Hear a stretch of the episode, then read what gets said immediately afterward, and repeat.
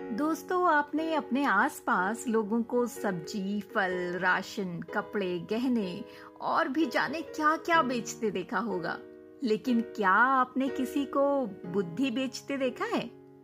नमस्कार दोस्तों, मैं हूँ संपर्क दीदी और आप सुन रहे हैं संपर्क पॉडकास्ट। आज के एपिसोड में हम सुनेंगे कहानी बुद्धि का सौदागर। तो बस अपनी कल्पनाओं के सारे दरवाजे खोल दीजिए और क्रिएटिविटी की हवा आने दीजिए।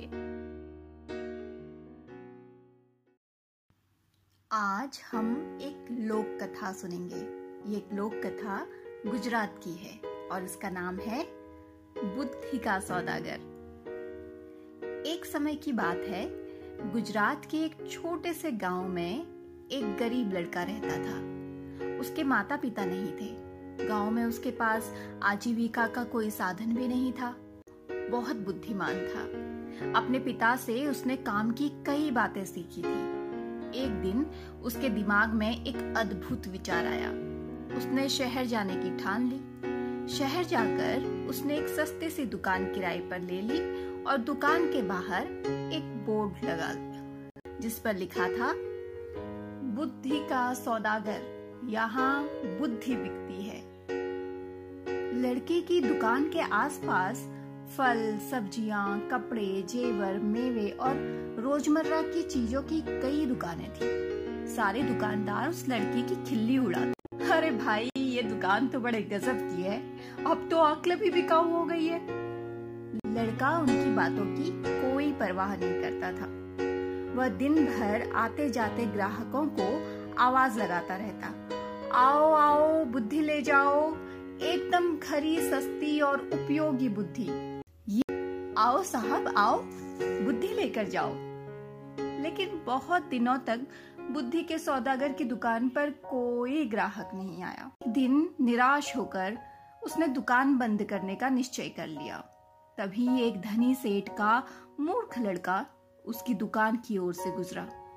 उसे समझ नहीं आया कि ये कैसी दुकान है। फल या सब्ज़ी हो मेरे पिता मुझे हमेशा निर्बुद्धि और मूर्ख कहते हैं। क्यों ना थोड़ी बुद्धि खरीद लू? ये सोचकर उसने सौदागर लड़के से कहा, भैया, एक शेर बुद्धि के कितने पैसे लोगे? लड़के ने उत्तर दिया, मैं बुद्धि तोल कर नहीं, उसकी किस्म के हिसाब से बेचता हूँ। मेरे पास तरह तरह की बुद्धि है, सबका दाम अलग अलग है। आपको कैसी बुद्धि चाहिए? तो ठीक है, एक पैसे में जिस हिसाब की भी बुद्धि आए, वैसी दे दो। सेठ के लड़के ने लापरवाही से बोला। सौदागर लड़के ने कागज़ की एक पर्ची निकाली और सेठ के बेटे को दे दी। उस पर्ची पर लिखा था, जब दो लोग झगड़ रहे हों तो वहाँ खड़े होकर उन्हें देखना बुद्धिमानी नहीं है। सेठ का बेटा खुशी खुशी घर पहुँचा और अपने पिता को कागज़ की पर्ची देते हुए बोला देखिए पिताजी, मैं एक पैसे में अकल खरीद कर लाया हूँ। एक पैसे सेठ ने पर्ची पड़ी और तम तमाकर बोले, मूर्ख, एक पैसे में ये क्या लेकर आया है? ये बात तो सभी जानते हैं। तुमने मेरा एक पैसा इस बेकूफी में डुबो दिया। सेठ तुरंत सौदागर की दुकान पर पहुँचा। उस लड़के को बुरा भला कहते हुए बोला, लोगों को ठगते हुए तुम्हें शर्म नहीं आती? मेरा एक पैसा वापस करो। पैसा क्यों वापस करूँ? माल दिया है, पैसा लिया है, लड़के ने कहा। ठीक है, ये लो अपना कागज़ का फटा टुकड़ा जिसे माल कह रहे हो और लाओ मेरा एक पैसा वापस करो। नहीं चाहिए हमें तुम्हारा ये माल। ये लो। कहते हुए सेठ उसकी पर्ची वापस करने लगा। पर्ची नहीं, मेरी सीख वापस करो। अगर पैसा वापस चाहिए तो आपको एक कागज़ पर मुझे ये लिख कर देना होगा कि आपका बेटा कभी भी मेरी सीख का प्रयोग नहीं करेगा। बात बन गई। दोनों पक्ष मान गए। सेठ ने कागज़ पर हस्ताक्षर किए और अपना पैसा वापस लेकर प्रसन्न हो गया। समय बीतता गया। उस प्रदेश के राजा की दो रानियाँ थी। एक दिन दोनों रानियों की दासियाँ बाज़ार गई। वहाँ उनका झगड़ा हो गया। बात हाथापाई तक पहुँच गई। लोग चुपचाप खड़े तमाशा देख रहे थे। उन्हीं में सेठ का बेटा भी था। झगड़ा बढ़ता देख सारे लोग एक एक करके वहाँ से निकल लिए। सेठ का लड़का करारनामे के अनुसार वहाँ से जा नहीं सकता था। करारनामा याद है ना?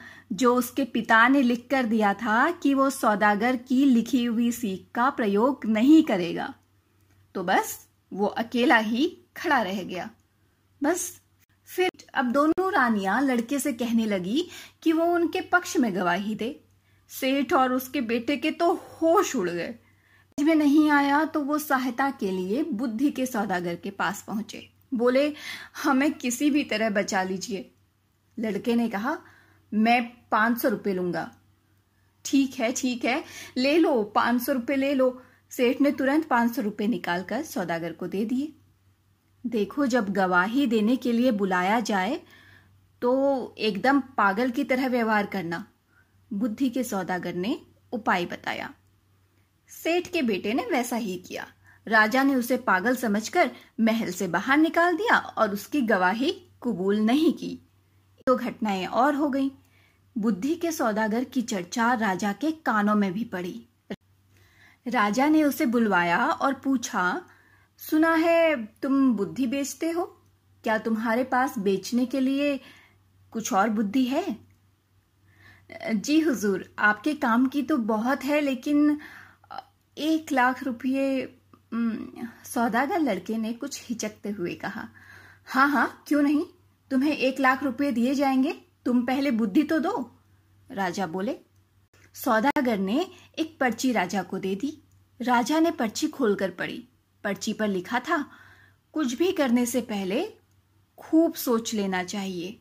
राजा को ये बात बहुत पसंद आई।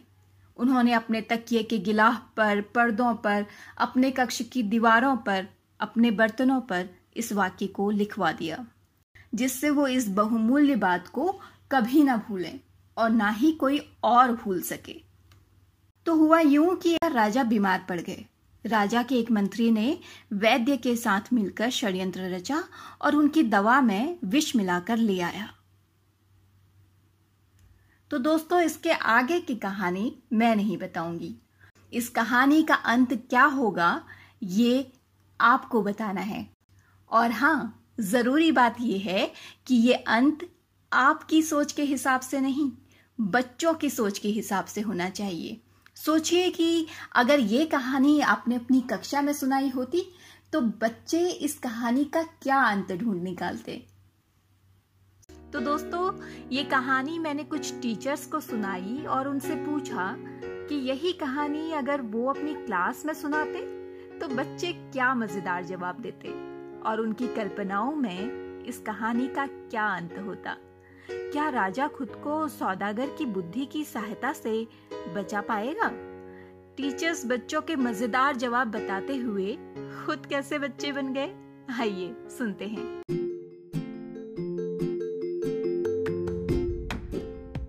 चलिए सुनते हैं यूपी के जीशान जी और हिमाचल प्रदेश की सुस्मिता जी की कक्षा के बच्चे क्या मज़ेदार जवाब देते। वैद जी जब कक्ष में प्रवेश कर गए तो उनकी नज़र सामने लिखे वाक्य पर पड़ी, जिसे पढ़कर उनके हाथ कांपने लगे और सोचा कि राजा को हमारी साजिश का पता चल गया है। और विष का प्याला उनके हाथ से छूट गया। राजा जी की जान बच गई और राजा ने सौदागर को बहुत सा इनाम दिया। एक दिन राजा अस्वस्थ थे। मंत्री और राज्य वैद जब उन्हें दवा देने के लिए आए तो राजा ने वह दवा पहले मंत्री और राजवैद को पीने को कहा। राजवैद और मंत्री ने वो दवा पीने से मना किया। राजा को तुरंत समझ आ गया कि औषधि में कोई ना कोई गड़बड़ ज़रूर है।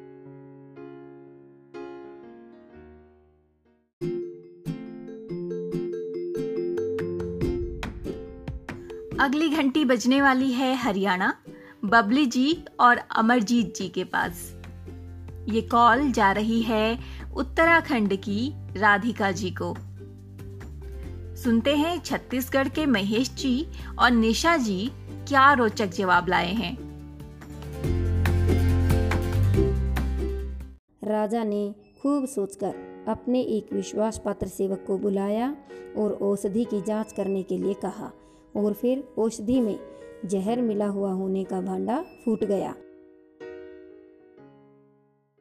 कहानी अपनी क्लास के बच्चों को सुनाई तो एक बच्चा बोला कि महाराज ने दवाई पी ली और वो मर गया। तो ये थे टीचर्स के जवाब जो उन्हें लगता है कि उनकी कक्षा के बच्चे देते। चलिए अब सुनते हैं इस कहानी का अंत क्या है।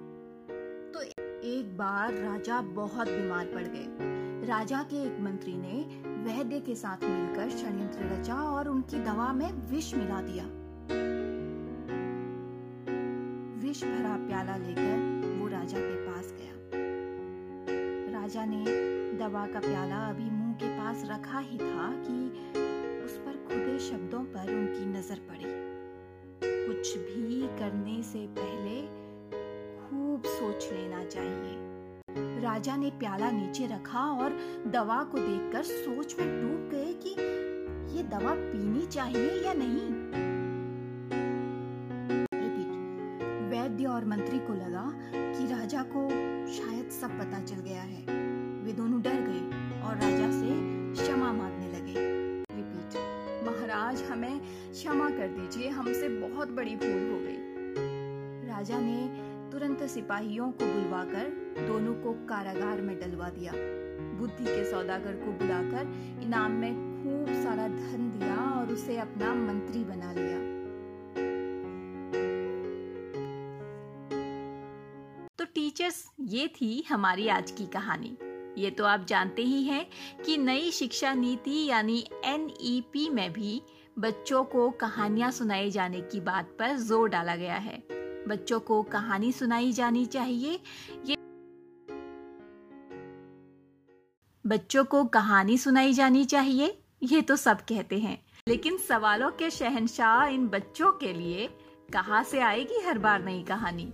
और किसके पास है ये पिटारा? मेरे पास। जी हाँ अब से मैं लेकर आऊँगी आपके लिए हर पॉडकास्ट में एक नई कहानी। ये पॉडकास्ट आपको कैसे लग रहे हैं? मुझे ज़रूर बताइए। और हाँ मुझे ज़रूर बताइए कि इस कहानी से आपको क्या सीख मिली।